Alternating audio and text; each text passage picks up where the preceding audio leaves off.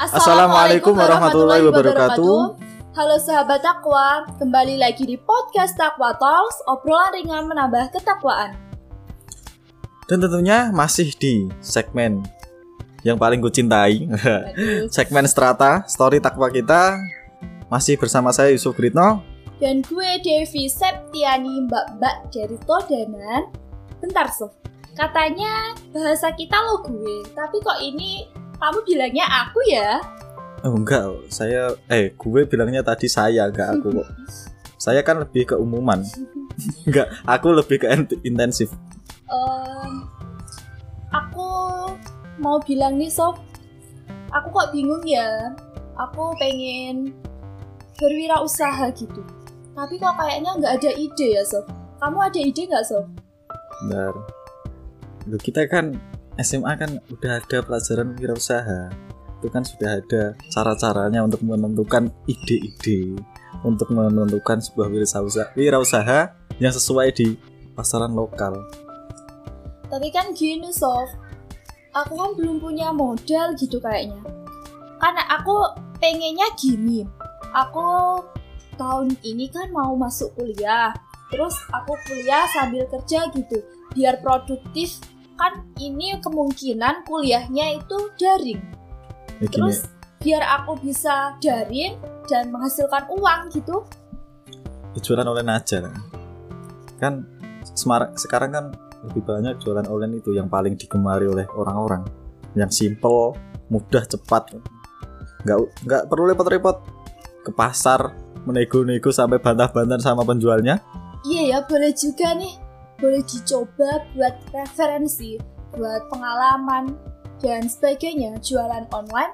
Karena kan nanti nggak itu nggak berbaur sama banyak orang dengan secara langsung gitu loh. Itu bisa Apalagi keadaan yang saat-saat ini mungkin genting banget ya, karena ini kan banyak banyak bencana lah untuk kita, khususnya Indonesia ini gitu. seperti corona ini ya Iya. semakin meningkat tajam.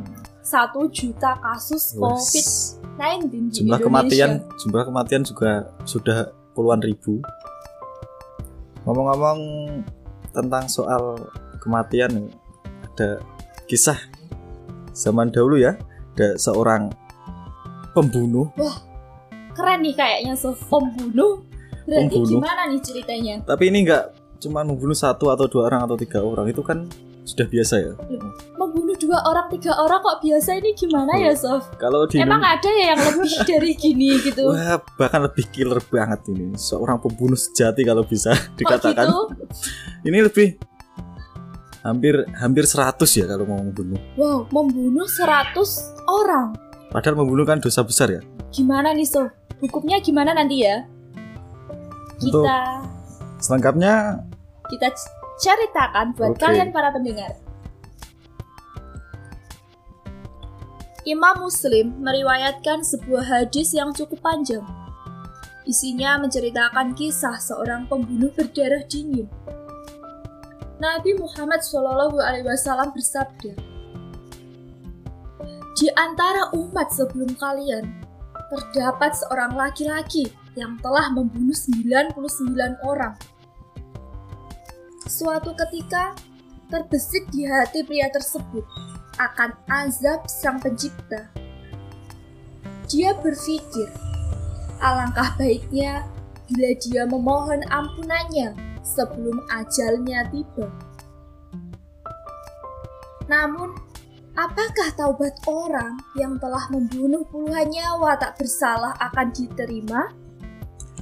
pertanyaan itu sungguh-sungguh membebaninya dia kemudian menanyakan kepada orang-orang tentang siapa di antara mereka yang paling berilmu kemudian dia diarahkan kepada seorang rohib dia pun mendatangi rumah rohib itu untuk kemudian bertanya kepadanya dia telah membunuh 99 orang Apakah masih terbuka pintu taubat baginya? Rohib itu pun menjawab, "Tidak ada." Seketika pria itu membunuh rohib tersebut sehingga genap jumlah korbannya 100 orang. Sabda Nabi Shallallahu alaihi wasallam. Kisahnya tidak berhenti sampai di situ. Sang pembunuh lantas menemui tokoh lain. Kali ini dia diterima seorang alim ulama. Setelah menceritakan keadaannya, dia pun bertanya, apakah masih tersedia taubat baginya. Orang alim itu menjawab, "Ya, siapa pula yang menghalang-halangi untuk bertaubat? Pergilah dari kota ini dan bergegaslah menuju kota itu, karena di sana ada kaum yang taat beribadah kepada Allah. Beribadahlah bersama mereka, jangan kembali ke negerimu, sebab negerimu itu telah menjadi negeri yang buruk." Nabi Shallallahu Alaihi Wasallam melanjutkan sabdanya. Atas saran orang alim itu, sang pembunuh segera hijrah dari negeri asalnya. Pria yang telah menewaskan seratus nyawa itu ingin memulai babak baru dalam kehidupannya di negeri tujuan yang berisi banyak orang soleh.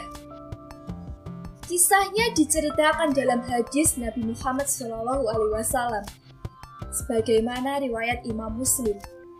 Rasulullah Shallallahu Alaihi Wasallam menuturkan, dia sang pembunuh seratus jiwa pun berangkat. Saat tiba di persimpangan jalan, ajal datang menjemputnya. Lalu datanglah malaikat rahmat dan malaikat azab. Keduanya memperebutkannya. Malaikat rahmat berkata, dia datang dalam keadaan bertaubat dan menghadapkan hatinya kepada Allah. Sementara malaikat azab berkata, "Dia belum melakukan satu kebaikan pun." Akhirnya turun sesosok malaikat yang berwujud manusia. Kemudian keduanya, yakni malaikat rahmat dan malaikat azab, sepakat untuk menjadikannya sebagai penengah. Dia berkata, "Ukurlah jarak di antara tengah tanah tempat kematian sang pembunuh. Lalu perhatikan ke arah mana dia lebih dekat. Maka berarti dia termasuk penghuni tempat itu. Masing-masing pun mengukurnya. Ternyata pria tersebut lebih dekat ke arah negeri yang hendak ia tuju. Maka malaikat rahmat kemudian menemani jiwanya. Tuh kan, ada kan? bahkan sampai digenapkan sampai 100 Wah, ini sih keterlaluan banget menurutku tapi kok ini ya yang menjemput rohnya kok bisa malaikat rahmat ya? Bukannya malaikat azab? Bukankah dia belum pernah melakukan suatu amal kebaikan selain pembunuhan 100 tersebut? Ya, memang betul. Tapi kan dia sudah mempunyai niatan yang sangat kuat untuk melakukan tobat nasuha tobat yang sungguh-sungguh. Jadi sesuatu itu diukur dari niatnya ya Sof. Benar. Mungkin kita belum melakukan suatu amal kebaikan atau belum bisa bermanfaat bagi orang lain. Tapi sesuatu itu berasal dari niat. Kalau kita sudah berniat ingin melakukan suatu kebaikan, berniat intinya yang baik-baiklah.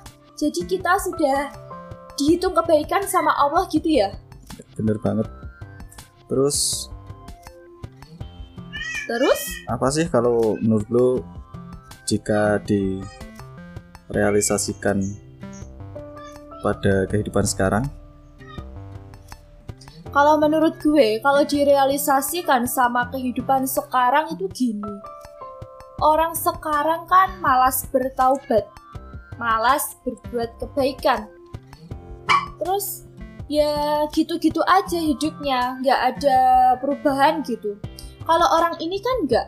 Orang ini itu dia pantang menyerah, pantang putus asa. Buktinya gini, dia datengin rohib, seorang rohib.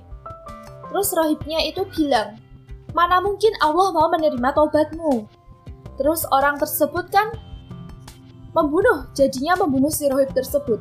Tapi dia tidak berhenti pada pembunuhan si rohib. Dia tetap mencari orang yang lebih alim lagi. Kemudian barulah dia sampai ke jalannya. Tapi kalau menurut gue sih, apa kata rohib itu ada benernya juga ya? Kok gitu? Jika dipikir secara logika kan, orang sudah membunuh 99 orang, bahkan sampai digenapkan 100. Itu kan dosa yang sangat besar sekali ya. Membunuh orang kan termasuk dosa yang besar, sangat sulit untuk diampuni oleh Allah. Iya. Ya dan mungkin pantas banget kalau orang itu seharusnya putus asa ya. Iya. Tapi dia nggak. Dia tetap mau bertaubat. Niatnya itu murni dari hatinya. Ini kan juga membuktikan bahwasanya dia memanfaatkan sisa-sisa umur hidupnya untuk melakukan untuk mencari kebenaran untuk mencari hidayah oleh Allah.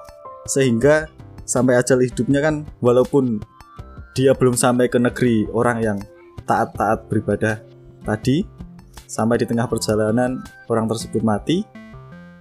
Itu pun di tengah-tengah. Iya dan aku pernah dengar gini ya sob. Kalau orang baik pun itu tetap dihitung di akhir hidupnya.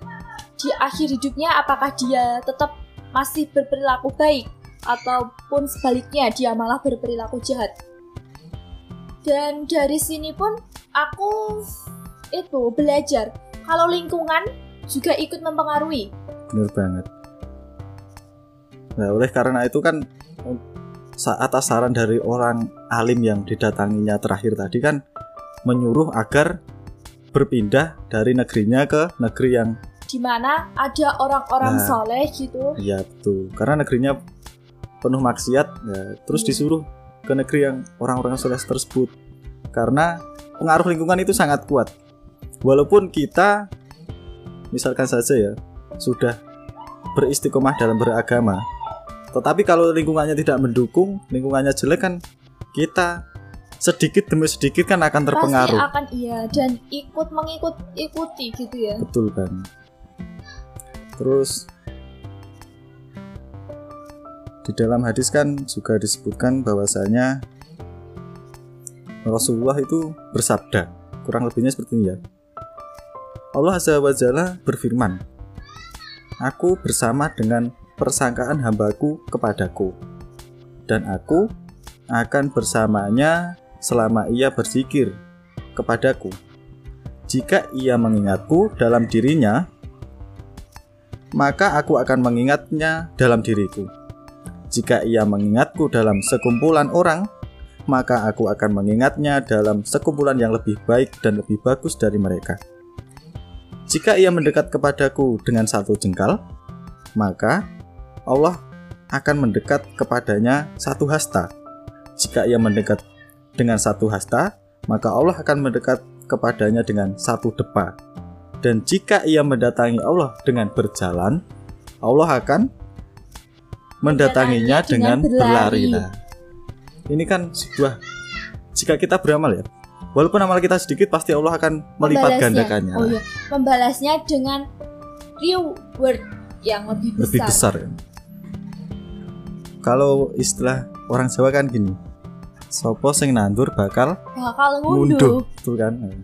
Ya itu bener banget sih ya Sof Menurutku istilah-istilah kayak gitu Kalau kita realisasikan sama apa yang telah Allah kasih gitu ya Itu bener banget Dan satu hal lagi Seseorang itu lebih baik berilmu Daripada orang yang ahli ibadah Ya. Karena Kenapa? Kamu kok kayak tanya gitu? Kok lebih baik berilmu daripada orang ibadah kan? Orang ibadah kan sudah jelas-jelas dia melakukan ibadah. Kan belum tentu Sof Kalau orang berilmu Dia melakukan suatu ibadah Ibadahnya kan benar Sesuai dengan aturan dan tuntutan yang ada gitu loh Kalau orang berilmu beribadah oh, Maaf Kalau orang beribadah tapi tidak berilmu Dia kan beribadahnya asal-asalan gitu loh Sof Nggak tahu dasar-dasarnya Nggak tahu aturan-aturannya gimana Jadi kan ya percuma saja Dia buang-buang tenaga Eh, Bisa jadi bisa disebut taklid ya. Iya, Seorang yang ibadah cuman ikut-ikutan. Iya. Makanya dari itu ada juga istilah gini. Tidurnya orang yang berilmu itu lebih bermanfaat daripada ibadahnya orang yang ahli ibadah. Jadi menurutku kita lebih banyak lebih memperbanyak ilmu. Gini juga dari kisah tadi kan Sof. Itu yang rohib. Dia kan Ahli ibadah. Iya ahli ibadah. Terus apa yang dia lakuin? Dia malah menjatuhkan si ini pembunuh. Dia malah menghalang-halangi. menghalang-halangi niat baik dari si pembunuh ini. Iya. Kayaknya itu kok bahasanya dia itu kayak dia itu wakilnya Tuhan gitu. Betul banget. Padahal dia kan nggak apa-apanya. Malah dengan perbuatan dan ucapan yang dia lakukan itu dapat mematahkan semangat dari si pembunuh itu. Untungnya si pembunuh itu Tidak putus asa. tidak putus asa dan niatnya itu memang benar-benar ingin bertobat gitu.